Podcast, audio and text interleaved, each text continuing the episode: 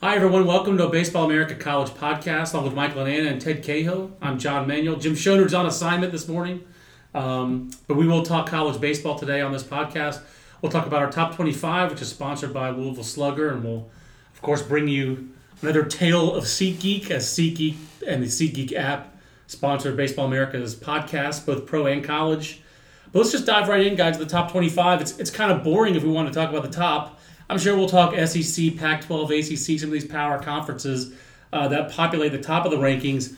I thought we'd start off with the bottom of the rankings and some changes at the back. Uh, this week, we have three new teams in the top 25. Gone are Georgia Tech, Alabama, and East Carolina. Coming into the rankings are College of Charleston, Long Beach State, and Michigan State. And uh, Ted, we'll start with you. Uh, I think you are, and it's too bad that Jimmer's not here because yeah. Uh, he was uh, bang, he, College of Charleston was his Omaha sleeper. I believe Mike, you and I had Notre, Notre Dame in yes. Speak, which is under 500 right now. And got swept by Louisville to start ACC play. No shame in losing a series in Louisville, but uh, Notre Dame might still be asleep with the after getting swept. Um, they'll, wake up at some point. But, but I, I, I, don't share your confidence, but I appreciate your confidence. but College of Charleston was Jim's. Uh, uh, picked a click in his Omaha sleeper, uh, Teddy, and you've been banging the drum for first year coach Matt Heath and this team as well. And uh, no Monty Lee, no Nick Pappas, no problem. College Charleston so far off to an 11 and 4 start. And against a, a strong schedule, Teddy, the only series loss was at Florida State, and even there they avoided a sweep. So what's Charleston doing right, and what, what got them ranked? Yeah, they. Uh, I mean, like you said, they're off to a strong start. It's eleven and four, and uh, two of those losses are at Florida State, and you know you go down to Tallahassee, and you know that's that's a, a really tough series, and, and they won on Friday night before Florida State was able to come back and win that series. But so Charleston starts off you know, with a with a new coach, but the, their pitching has been has been strong. Nathan Helvey there on, on Friday night and Bailey Ober on Saturday. Those two guys are are kind of leading the charge. But you know, Charleston has shown that they can win um, in multiple different ways. They they beat Mercer uh, seventeen to twelve on Sunday, so they can win with pitching and they can win with hitting. Um, and, and Matt Heath definitely had inherited a good team that uh, there from Monty Lee that he, in large part, you know, was he was the recruiting coordinator. Right. So you know they they bought in very quickly. Uh, it was it was a familiar face, and, and he was obviously a, a huge part of of all of those guys uh, getting to Charleston. And he also is a little unique in college baseball. I guess he's not exactly unique. I, I don't know this for 100%, but he is one of the rare head coaches who both did pitching and hitting mm. while he was an assistant coach. In his first stint at Charleston, I believe it was, he was the pitching coach. He went away and was a scout for a while. He Monty Lee brought him back. This time as the hitting coach, and so he can uh, he can do different things. Um, and, and, you know they've got they've got a lot of talent on that roster, and um, yeah, I like the, I like the way their team just uh, sets up. You know, you lose. Uh, RBI guy in the middle of the lineup, bat like Pappas, who left the program in the fall. Uh, you know, for a lot of mid majors, or a lot, a lot of teams don't have the depth to replace a player of that stature. But they've just kind of slid Bradley Jones over there. And I know that Bradley Jones was right there with him in the middle of the lineup last year. Um, he's kind of a, he's one of my favorite kind of sleeper. I don't know if he's a sleeper prospect, but for this year's draft, a guy who's a left fielder, first baseman for Charleston but played shortstop in the Valley League last year. I think there's some pro scouts who think he could have it where you could sign him, draft him, and send him out as a third baseman. He's not a you know. I guess if you're looking for a comp in this area recently, it's kind of similar to Ryan Cordell, who was at Liberty. Similar physicality, uh, some power, some athleticism. I'm not sure he's quite as athletic as Cordell, but might have a little bit more polished bat, and gives them a presence uh, in their lineup. And you know, this is a program that, in general, uh, has hit over the years. They're not really, uh, you know, tearing it up offensively right now, but they, they do draw a lot of walks. And like you said, they have some speed, they have some power, they have some different ways to beat you. And I think Ober's just going to get better. Right. He's still coming back from the Tommy John. Um, I just remember the week before the season started, he was still, you know, kind of getting built up. Um, where Coach Heath was con- uh, communicating with a lot of the area scouts here about uh, keeping them posted on how Ober was progressing. Um, so this is a they do have a pretty good one-two punch in Helvey and Ober. I would imagine Teddy that's going to be a, especially if Ober keeps building up and keeps getting better. That's going to be a formidable one-two when it comes regional time. Indeed, and uh, the thing to remember about Ober is I saw them on opening weekend, uh, and I saw Ober's first start, and he was not at that point even a full year removed from Tommy John. Like the anniversary was the next weekend, I believe.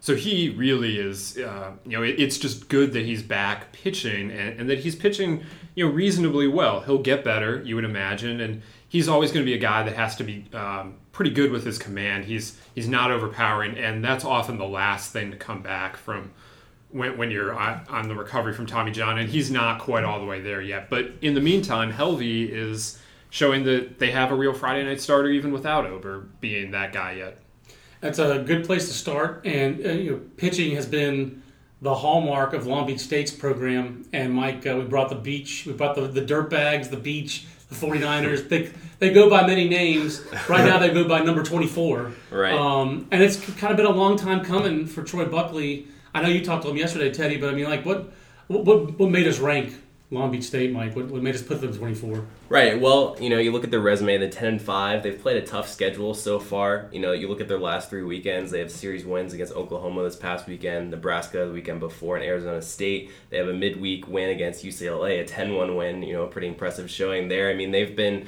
they've been playing tough teams and they've been playing well and, you know, it's a team that, you know, has a, a lot of athleticism. Um, they can beat you in a lot of different ways. You know, Garrett Hampson is is the, the top prospect on that team, their shortstop. He's off to a really nice start with the bat. He's batting 397 this year.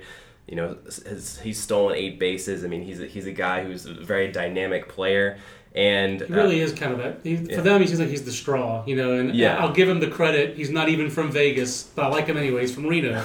but um, you know, Hampson was a top 200 guy out of high school on the BA 500. And I know it wasn't a stellar look for him last summer with the college national team. I mean, honestly, was a little underwhelming. I was kind of looking for more out of Garrett Hampson. But for Long Beach State, He's just, he's just been so consistent for them. The other thing that he does is he's been a very reliable defender for right. them. And this is always a pitching and defense program. It seems like on the mound they're, they're pretty solid. Right. Yeah. I mean, that's that's what's gotten them to this point is, is their pitching and defense. I mean, you look at the, the pitching numbers, and in particular, the bullpen has been you know it's been a lockdown bullpen for them so far. And you know, Chris Mathewson was a guy who was great for them last year as a freshman. He's not a great baseball name. Let's face it. Yeah. I mean, Chris Mathewson is like his parents had him destined. I hope he, I hope someone there is calling him Big Six. Hundred year baseball nickname joke of the day, but uh, it yeah. really is like. Well, who should know who Christy Mathewson is these days? That's hundred years ago. I I mean he's he's an um, he's an original Hall of Famer. I, I feel he was like, one of the first six. Yeah, I, I feel like uh, I feel like baseball fans should know.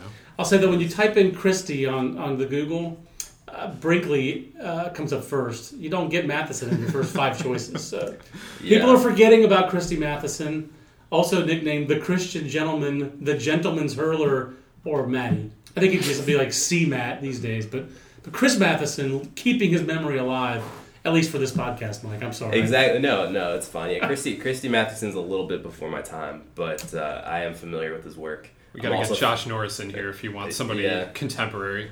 I'm also familiar with Christie Brinkley's work. So, um, but yeah, no, Chris, Mathewson, you know, as a freshman was great last year, and uh, you know this year has been a little more up and down. But as a whole, you know that, that staff has been you know pitched to a 2.86 ERA as a, as a team as a whole. So as long as they, they keep pitching and you know playing defense with, with the, the athleticism that they have there, they should be fine. I, I think you I think you hit the big point. I mean, they've always been like a pitching first uh, program, and I think that's their reputation is always going to be that with Troy Buckley. I know they've made some changes to Blair Field. I know it's supposed to play a little more fair, but to me, just talking to Coach last year after right around the draft time, he just thought that that was their focus was trying to get more athletic. Um, and it's going to be interesting for them because leading into conference play, they got Columbia coming in this weekend, but it's a four-game series. You can't overlook Columbia. Then, they, well, uh, Derrick Phelps, uh, uh, assistant coach in their basketball program. All time favorite Carolina point guard. But I digress. Um, but they play Fullerton next weekend in a non conference series.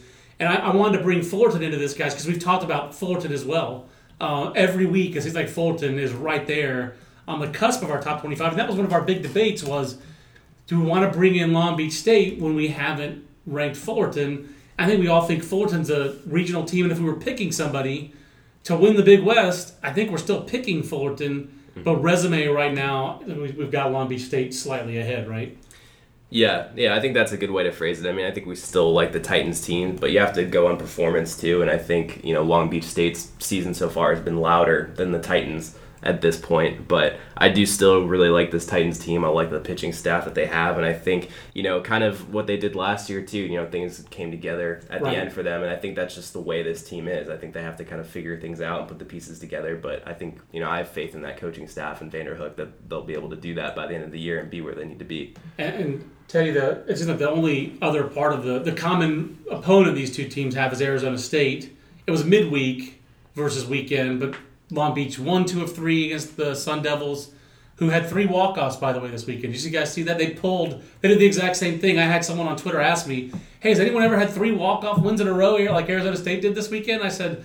I had no way to look this up. I know it just happened three weeks ago in Chapel Hill because we were wondering, did that ever happen before?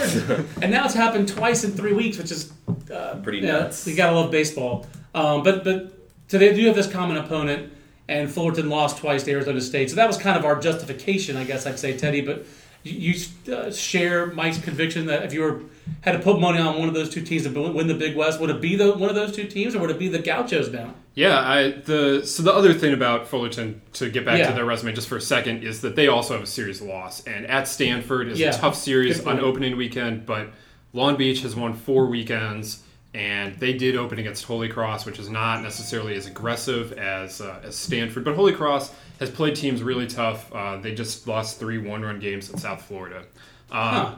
Yeah, It's, it's a Holy Cross's world. Who knew? I mean, the basketball team winning the Patriot or the America East or whatever the the hell Patriot. league they are. Patriot League. I was right the first time.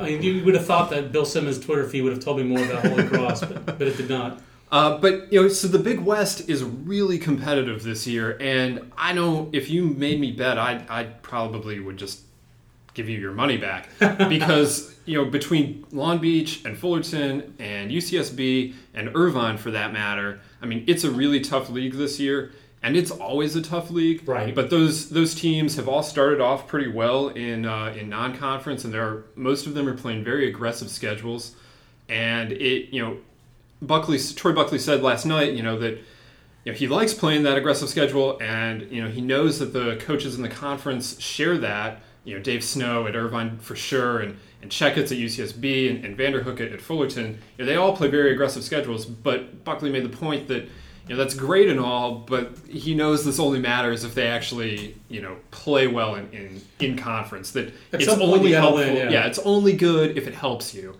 and so that they've got to they've got to be able to apply the lessons that they're learning now in non-conference against what looks to be a very tough Big West slate. I mean, certainly Mike Gillespie. I'll correct you, Mike Gillespie. Not Yeah. The other, other old Southern California pit, uh, uh, coach. they are a lot of them are pretty old down there. There's some younger ones, but they're all pretty old, um, which yeah, makes it nice for me because I'm I'm getting there too. Um, but I mean, a great example, Irvine this weekend. I didn't know we were going to have Big West uh, talk, uh, but I like it. I love the. I mean, I love the league. But how about you know? Again, you mentioned it. Uh, Irvine this weekend. Uh, they go to Tennessee and they got pounded the first two games by Tennessee. Great, it's a great thing for Dave Serrano. Obviously, used to be at Irvine. Uh, that Tennessee, we've been kind of waiting to see what Tennessee would do. This might be a good SEC segue. Um, although we should talk about the Spartans. But 26 runs the first two games, and then Irvine. This is just a classic Irvine thing to me, and a classic Big West thing to me. A that you're going to go on the road, play anybody, play an SEC team, uh, and then B that you're going to give up 26 runs, and then you're going to throw a shutout on Sunday. That's just uh, that's hard to do. Um, Pitt, I saw Pitt do it against North Carolina this weekend. They give up 18 runs the first uh, 11 innings with their pitching staff against North Carolina, then shut them out the rest of the way. But um, you know, so that that's a, a a good sign for Irvine that they were able to arrest that uh, weekend's uh, series and uh, you know avoid the sweep. Uh, so two, still another week until, uh, or a couple of weeks until Big West uh, conference play starts for a lot of those clubs. But um, Long Beach State, the first Big West team in this week with Fullerton among those teams that's on the outside looking in. But like you said, I think that, I think that league is going to be pretty stout. Uh, we've got two Big Ten teams ranked this week. Uh, Michigan remains in the rankings in a very strong uh, week for the for the Wolverines. They swept uh, Hawaii, um, but Michigan State gets into the rankings, and I guess the main reason that uh, you know, to me, Michigan State Coach Boss, the program has just been so consistent over the years. It feels like their their RPI is always in that 45 to 60 range by the time the, the, the season's over. Obviously, like a lot of other Northern teams they haven't played a home game yet. Um, they, I don't know that they have a signature win, I guess, yet, Teddy. But I guess their their signature was being in Pensacola for that weekend and shutting out Auburn and Troy back to back. But they, you know, they, they had a, their only loss of the year was also that weekend against Southern Miss. Um, what's what's the you know what what is the what do the Spartans hang their hat on for the 2016 version? Yeah, the the unfortunate thing is that they are kind of lacking a marquee series win because they haven't played any series because uh, Right. the uh, the in a quirk of scheduling their first 14 games have been all in these these uh, early season tournaments so they've played 14 different teams and they've gone 13 and 1 and they've collected some pretty solid wins along the way uh, UCF Auburn Troy Florida Gulf Coast. These are all solid wins that, that are going to help them RPI wise and already are helping them. If you look at the early RPI stuff, which is, you know, tenuous at this point, but they're a top 10 RPI team at this point, And, uh, you know, that, that's big for them as they look to potentially put themselves in, in the mix for an out large bid, which has been, you know, an iffy thing for them in the past. But if, if a northern school like that is already so high in the RPI that um, you know they, they should they, they should be able to collect a few more solid wins there in the Big Ten and, and potentially position themselves better this year. You know, I just the thing that jumps out to me about Michigan State is, uh, you know, I ranked. I did the Texas Collegiate League last summer. I, I ranked a couple there. Uh, armed with some with some real promise. Ethan Landon and Dakota, I think it's pronounced Mekkes. Uh, both redshirt sophomores, and those two guys are both off to great starts. I know that they like their pitching. Uh, I'm going to pull a JJ here and butcher another guy's name, but Cam Vieaux, I guess it is Vieaux. He, I mean, he's been outstanding for them. But Landon, big arm, six foot six out of their uh, in their rotation, has pitched well. He's pitching as he was advertised last summer. Stays tall in the delivery, stays down the zone, gets ground balls, and have a lot of strikeouts. But Dakota Mekkes has been outstanding out of their bullpen. 15 and a third innings, two hits, 26 strikeouts. That'll get the Uh, job done. That, he's getting the job done. So they're overall, yeah, he's Yeah. walked some guys, but there's uh, he's he's like a college version of Tyler Glasnow. I mean, uh, very hard to hit, uh, three true outcomes kind of guy. Uh, hopefully not the home runs, um, but a great. It's been a great start for them on the mound. Two sixteen ERA, and again, they're not pitching ever at home. It's very hard to get in a routine when your routine is always who when you've played 14 different teams, no series, tournament baseball. It's like they're playing travel ball or something like that here. I, I just think it's harder to be consistent under those circumstances. And so far, and again, a testament to those players, their toughness, and to the coaching staff. And now they do get into series play. They're at South Florida, and then Big Ten play starts with that big Big Ten rivalry: Spartans Rutgers. Um, I hate expanded conferences, um, and they have another RPI opportunity because they've got Oregon at home this weekend again. Uh, two weekends from now, I should say. Um, so that's going to be interesting. Uh, so I, I like the Spartans. I like what they've done so far. When we looked at them preseason, I, I know we discussed them for the preseason top twenty-five. I liked their pitching. Again, it was based off. Okay, what did I know? What did I report? I, I knew those two guys, and just looking at their questionnaire, it did seem like they had some some pitching potential there. So far, so good for the Spartans. Yeah, getting uh, Cam Villa, I believe it's Villa, back. You're the um, French expert in the office. uh, I, getting him back for this season was big. That gives them a, an experienced arm on Friday night, and um, you know they've they've gotten some guys to step up offensively, and yeah, I, I think it's a I think it's a good club, and and they're very well coached. Jake Boss is uh, is maybe one of the more underrated coaches. Um, even in the Big Ten, where, where there are a lot of solid coaches, but you know he's he's done a great job with that program. I think I would call him Jake Bouse um, if I saw him in person, and he would probably say, "Yeah, I've never heard that before." um, so, Baseball America College Podcast with Mike and Teddy. I'm John, and I wanted to remind you that we're sponsored by SeatGeek. And if you've ever been frustrated by trying to buy tickets online, you realize that a lot of sites make it complicated and then try to sneak in huge fees at checkout. That's why you need to try SeatGeek. They've made it easier than ever to buy and sell sports and concert tickets. They've taken the work and hassle out of shopping for tickets. Uh, SeatGeek pulls all the tickets available on other sites into one place so you can save time and never miss a deal. You can even set alerts for upcoming games, and SeatGeek will let you know if ticket prices fall. I mean, that's even the case here at the PNC Arena. Uh, just doing a radio hit this morning, and uh, they were talking about Garth Brooks and his three shows over in Raleigh. And SeatGeek would have told you if you were a Garth Brooks fan. I'm not a Garth Brooks fan. I'm more of a Chris Gaines guy myself. But they would have told you that uh, which night Garth Brooks had the best price available, the best seats available. If you want to get your Garth Brooks fix, SeatGeek was the way to get it. And even better, every ticket on SeatGeek is given a grade based on value, so you can immediately find underpriced seats. Before you buy, you can use SeatGeek's detailed maps to see the view from your seat. And best of all, SeatGeek's always honest and upfront about price. Unlike StubHub, SeatGeek allows you to, f- to see the full ticket price from start to finish and never surprises you with huge fees at checkout. Baseball America podcast listeners get a $20 rebate off their first SeatGeek purchase. So to get your $20 rebate on tickets, download the free SeatGeek app, go to the settings tab and click add a promo code. Enter promo code BA20, that's the letters B and A, and the numbers 2 and 0. SeatGeek will send you $20 after you've made your first ticket purchase. Download the free SeatGeek app and enter promo code BA20 today. And we again welcome SeatGeek as a sponsor of our uh, podcast here at Baseball America. Don't forget Thursday is our pro podcast with myself and JJ Cooper, and JJ will be coming to you uh, from Florida as he starts his spring training tour. Um, speaking of Florida guys, let's go to the top of the rankings real quick. Uh, heavy SEC presence as usual. Uh, Florida, Texas A&M, uh, obviously Vanderbilt's uh, checking in at number five. LSU at seven.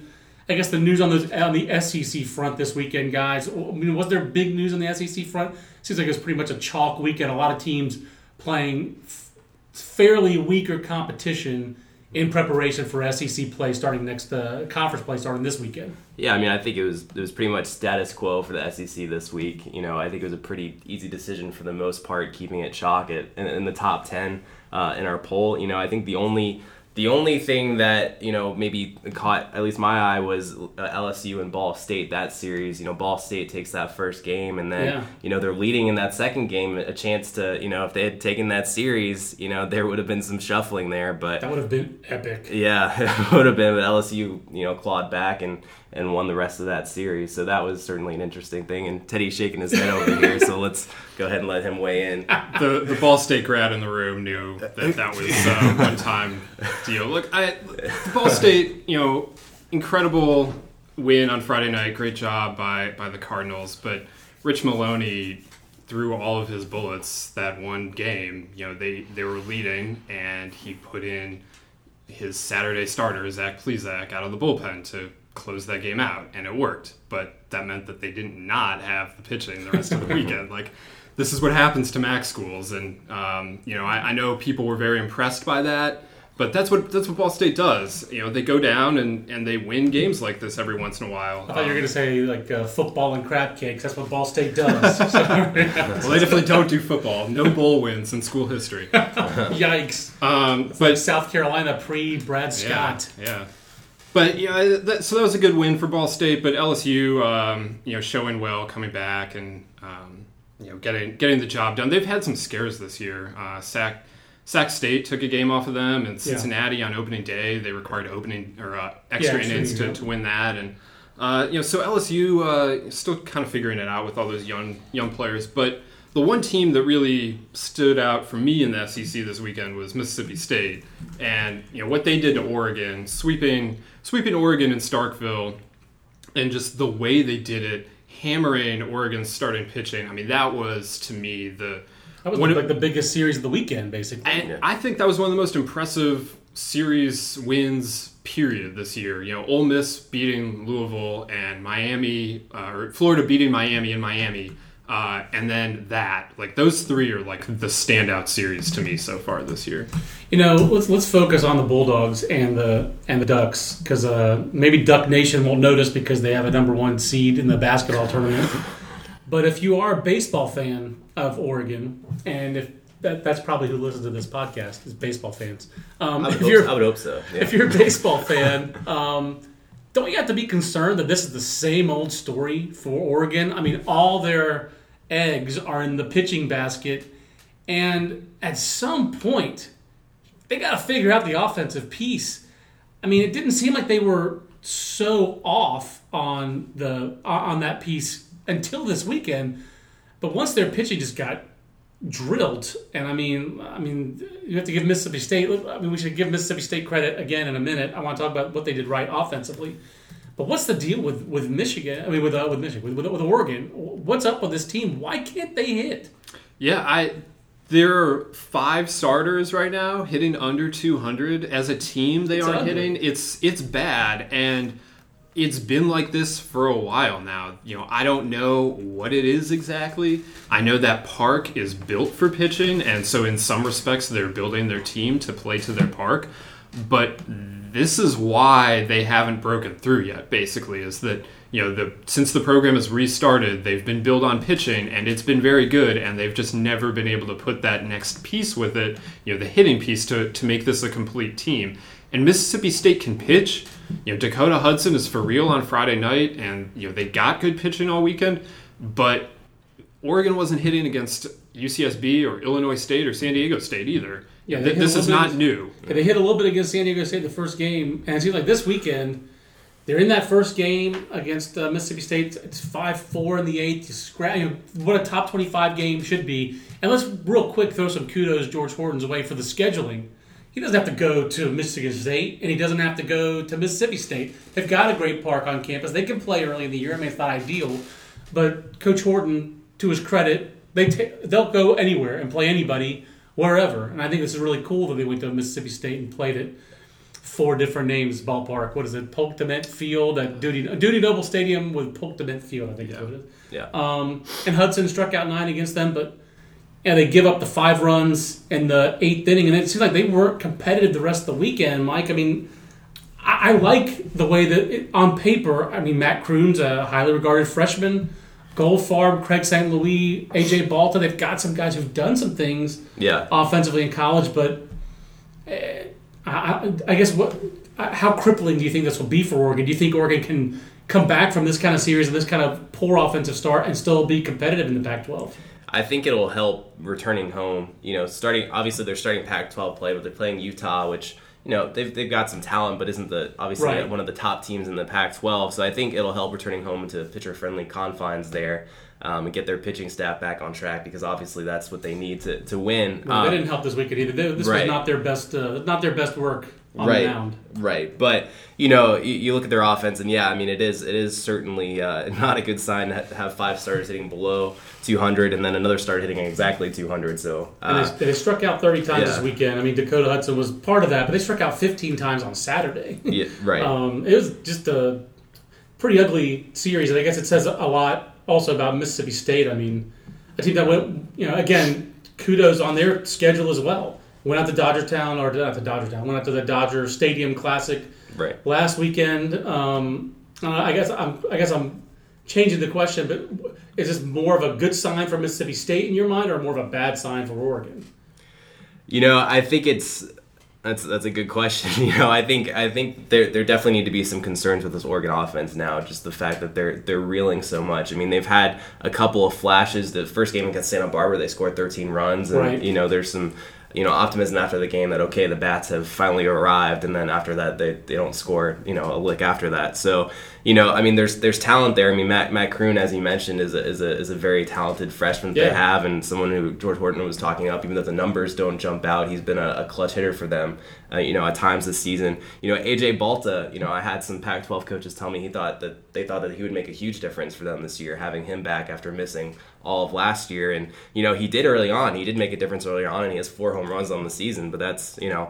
Four of his That's been the nine hits, yeah, four of you know, four of his nine hits are, are home runs. So, yeah, and then obviously Phil Craig St. Louis too. I mean, you expect a little bit more out of him after you know what he's shown in the past. So it, it is strange. To two names and stick with them. Yeah, exactly. So you know, I think they're gonna. I think they're gonna hit better um, than they have been, only because there's really only one place to go but up. I would think Right. at this point, you know, you would hope that they would hit a little bit better, but yeah, I don't know. It's Teddy, I think you have your tough. doubts about the about the Duck offense. I do, and they don't have time to get it figured out. They have Utah this weekend, and that is it. Because then they go to Washington, which is a solid team that can pitch. Then they go to Michigan State. Then they have Cal coming in, and then USC. And USC has not started that well, but Southern Cal can play baseball. And then they go to UCLA. So they you need, better figure it out now. they need to get going fast, and you know the pitching is going to it's going to help them stay in these games. And, and West Coast games are are often you know very tight games because everyone pitches and plays defense and um, you know wants to you know be aggressive on the base paths and, and manufacture runs. Uh, you know it's just a little bit different than what the Ducks saw this weekend at, at Mississippi State, but they don't have time to mess around anymore. That this is this is the meat of the schedule now. Yeah, and uh, to, to bring this back to the SEC, Mississippi State doesn't. They've kind of been building up. Last weekend with Oklahoma, um, UCLA, USC in the Dodger Stadium Classic. This week, Oregon. So they've had basically two weeks in a row of some West Coast ball, and they jump right into SEC play at Vanderbilt. Guys, I mean, we all know how talented Vanderbilt is year in and year out. We know about their depth. What kind of read do we really have on Vanderbilt so far this year? They've played a pretty light schedule with the one series against uh, Stanford. They lost to Tristan Beck, who's a pretty special freshman. Um, but otherwise, I think that's their only loss. Mm-hmm. Um, they open at home in SEC play, which is pretty nice for them.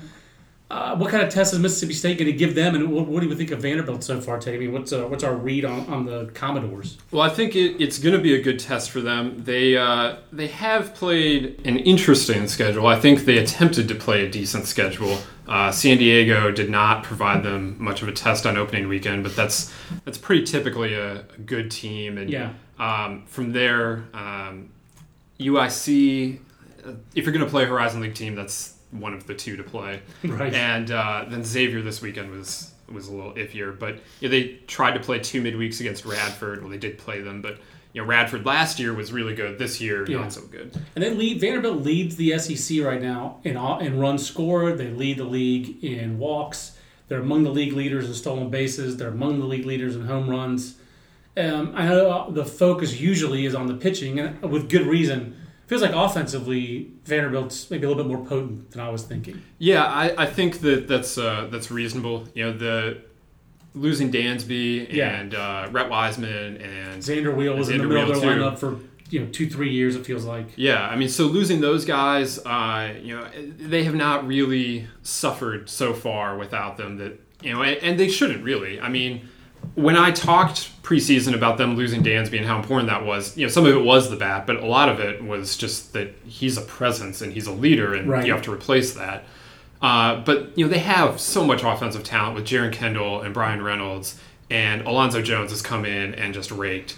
And yeah, he's been really good so far. And some of their uh, older players who in the past have been a little more complimentary have taken steps forward to you know, to fill some of these holes. And you know, there's Will Toffey at third base too. I, there's a lot. There's just so much talent to be had there that the fact that they're hitting is not that surprising to me. But the pitching staff that they're going to face this weekend.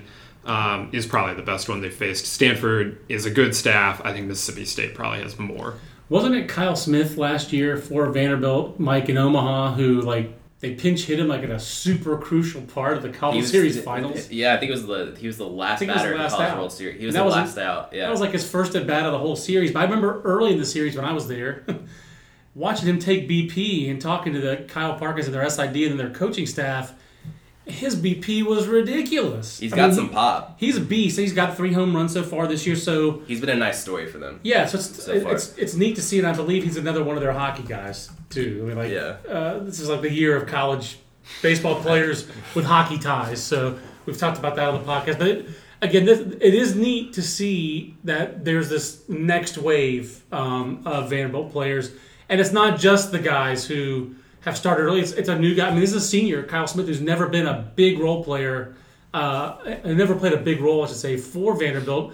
But you could see that they had high. They, they thought highly of his talent he just didn't really have a chance to play. Now that he's getting a chance, he's off to a good start. Right. Well, it just goes to show you how deep they've been the past couple of years that they have players like this that have just been biding their time on the bench, waiting yeah. for a chance to play. You know, I think the the biggest thing that stood out to me about Vanderbilt, and you know, obviously aside from the guys on the offensive side like Jeren Kendall and Reynolds and, and those guys, I kind of I believed in them coming into this year. I, I I'm not surprised with what they've done, but I think it's been great to see from a Vanderbilt perspective that Jordan Sheffield has come into that Friday night role and they haven't missed a beat. I mean, Carson Fulmer is a tough guy to replace. Yes. I mean, one of the toughest guys in college baseball to, to replace, and you know, he's like Dansby without hair. Yeah, that's a. I'm sorry, it's a mean dig at Carson's hair, but I mean, you know, you know he only has. Think, He only has one weakness. I think he knows. Yeah. that his hair is not dancing. Listen, that's the only. That's, the- that's the dude's only weakness. I mean, Carson Fulmer as a college pitcher was ridiculous, and they have to f- replace him. And Yeah. oh, by the way, it's guys who throw ninety-seven. Yeah, no, the fact that they have, and they're not even fully healthy on the mound too. You know, They're, they don't have all their all their weapons, and Right. they're still pitching so well. And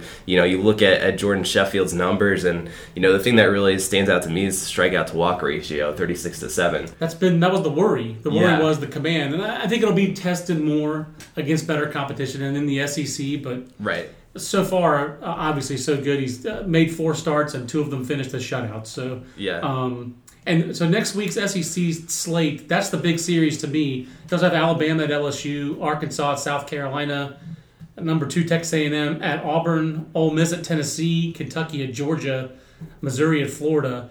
Any of those other series jump out to you guys? It seems like Tennessee, like we've been waiting on Tennessee. Nick Senzel's made this leap this year. He's number two on our draft rankings overall. Um, Vincent Jackson finally, as a senior, really productive. They scored, as we mentioned earlier, 26 runs this weekend against uh, Irvine in the first two games of that series, but couldn't finish that out. Did they have a shot at upsetting uh, Ole Miss? Ole Miss has played so well to this point. Yeah, Ole Miss is one of the hottest teams in the country right now. So hot right now. Um, and they, uh, I mean, that that series is, is going to be interesting. Uh, you know, Ole Miss has pitched really well, but Tennessee's offense, you know, I've said it before, it's more than just Nick Senzel. Yeah. And you know, there's there's a lot to shut down there. Um, and Ole Miss, but Ole Miss has handled stuff. You know, they they beat Louisville in a series. They went to Coastal for one of their tournaments and and swept the whole. You know, swept their their slate of games there. So you know, Ole Miss has been tested, and and they're going to be a, a good challenge there for Tennessee. But I, I would think Ole Miss would, would be able to handle that. One series uh, that I'm interested in seeing for sure is Arkansas and South Carolina. South Carolina has a lot of wins, but outside of Clemson, which they lost, they haven't really played much of anybody. And you know that changes now for sure. And so we're, we're going to see. We had a lot. We've had questions about South Carolina from the beginning. We've talked about them in the rankings every week since the preseason, but you know the questions are still there. And so this weekend, for real, they have to get answered because Right. Arkansas is a good team coming into Columbia. Yeah, Albany, Charleston Southern, Penn State. Those are their other three series wins. I mean, they probably should go, if not 15 and 0. Hey, you know, it's difficult to win 15 games against anybody in college, or 14 games, whatever they've played against those teams, to win all those games. But uh, I think there are other teams that have better resumes than South Carolina, but we'll really get a little bit better read on it this weekend. Uh, let's wrap up, guys. Just uh, what we saw around here because we all were at games. Uh, North Carolina and Pittsburgh, NC State and Boston College, Duke and Virginia. I guess the main storylines are: a, there were no sweeps in any of those three uh, te- uh, any of those three series. B, Connor Jones and Matt Thaiss. Virginia at, at the top of this defending national championship team, still very, very good, very, very impressive. And I guess the other storyline is Boston College coming down and shutting down NC State, shutting them out twice uh, to win that weekend series. I guess the really the biggest surprise is BC. Uh, you saw BC. Did you see BC at all this Yeah? I saw him Friday, and he was there the next two days. And Mike is driving the driving the bus. Is, is that is that what you're uh, going with on BC? Yeah, you know, I've been uh, I've been on the BC train since uh, the end of last year. I've been That's saying the T, right? In, uh, in in Boston, isn't it the T, the transit? Yes. I think Yeah. it is. So you're on the T. I guess I'm on the T. I'm not. I'm not very familiar with uh, Boston modes of transportation, but you know, yeah. Neither so- am I apparently because I'm not wondering about it. So. Yeah, but in any event, you know, after after seeing them last year and knowing what they would return, I had a I had a good feeling that they could surprise some people this year. You know, I didn't want to go out on a limb and say they they were a regional team or anything like that. I don't. I still wouldn't go that far quite yet. I still let's wait and see with them. But you know, they do have a lot of talent on that pitching staff. You know, starting with Mike King on Friday, who you know was you know shut out NC State. You know, and then and then you look at the other arms, Justin Dunn uh, Right. in their bullpen. He's their closer, but he's kind of a, a Swiss Army knife for them. They could they could start him if they need to, and they can also extend him, which they did The old- yesterday. the old Wayne Graham phrase of uh, "moment of truth." It's your moment of truth reliever. I think he took it from Bill James, but um, you know you have a closer, but who could be a one inning guy.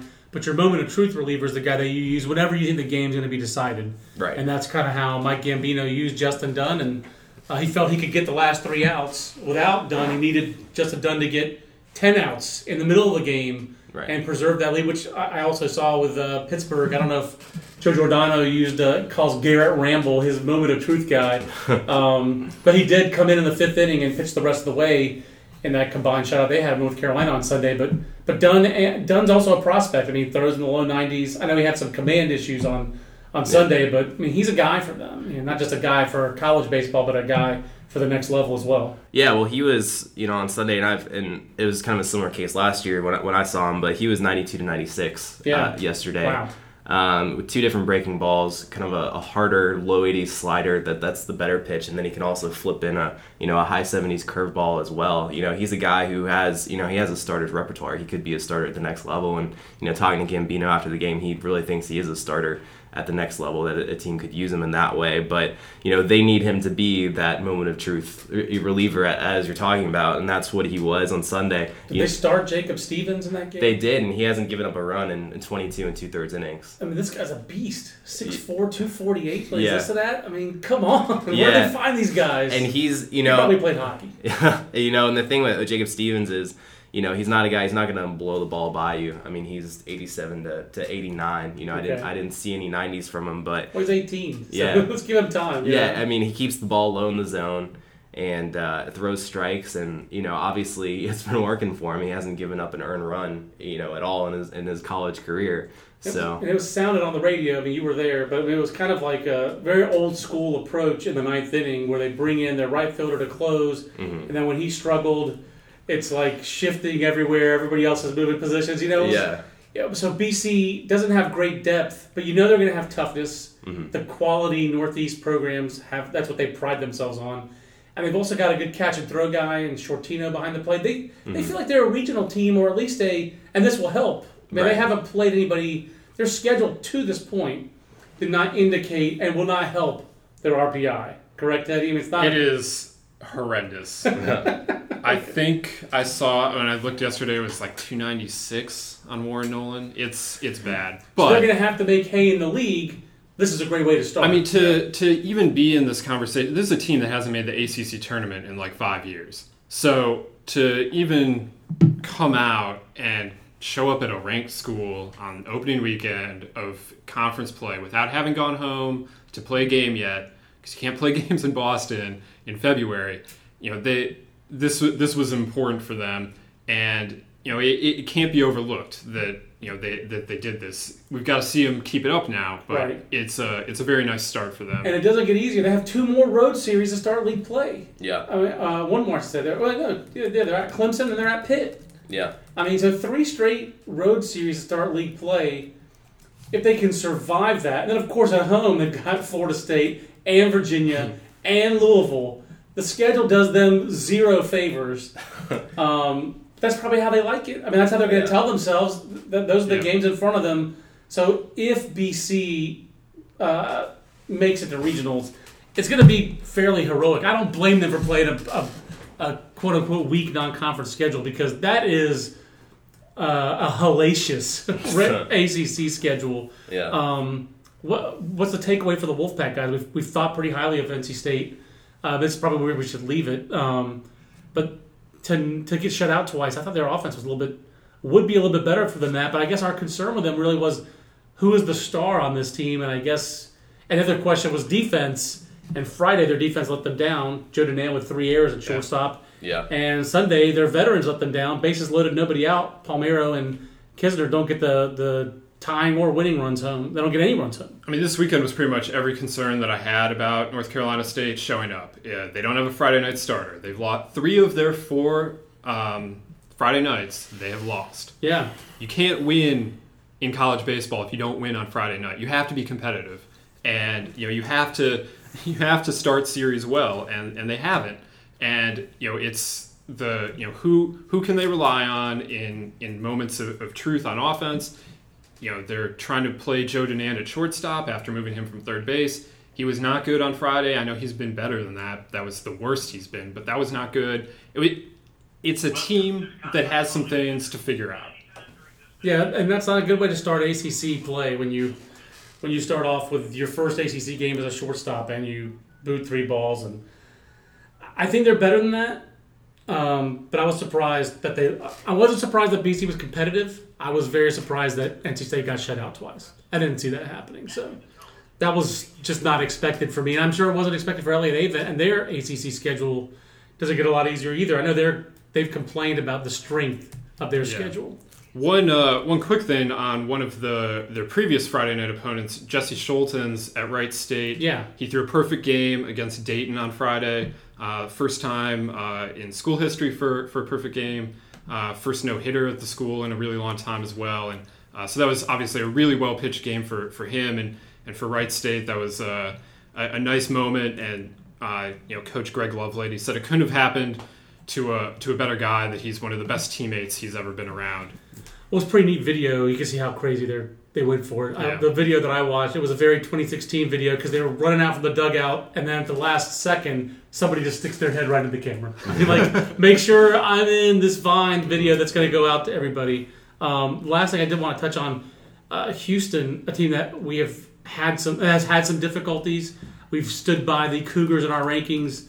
They, they had a good weekend and, and some news on their front as well, getting getting healthier, getting well not healthier, getting back to full strength. Well, Teddy. yeah, Seth Romero, who had been suspended for the first couple weeks, uh, returned to action a little little bit ago. But this was the first weekend that they had him in the Saturday role behind Andrew Lantrip, and that was the one-two punch that we expected them to have at the start of the season. That's why we thought they were the American favorites.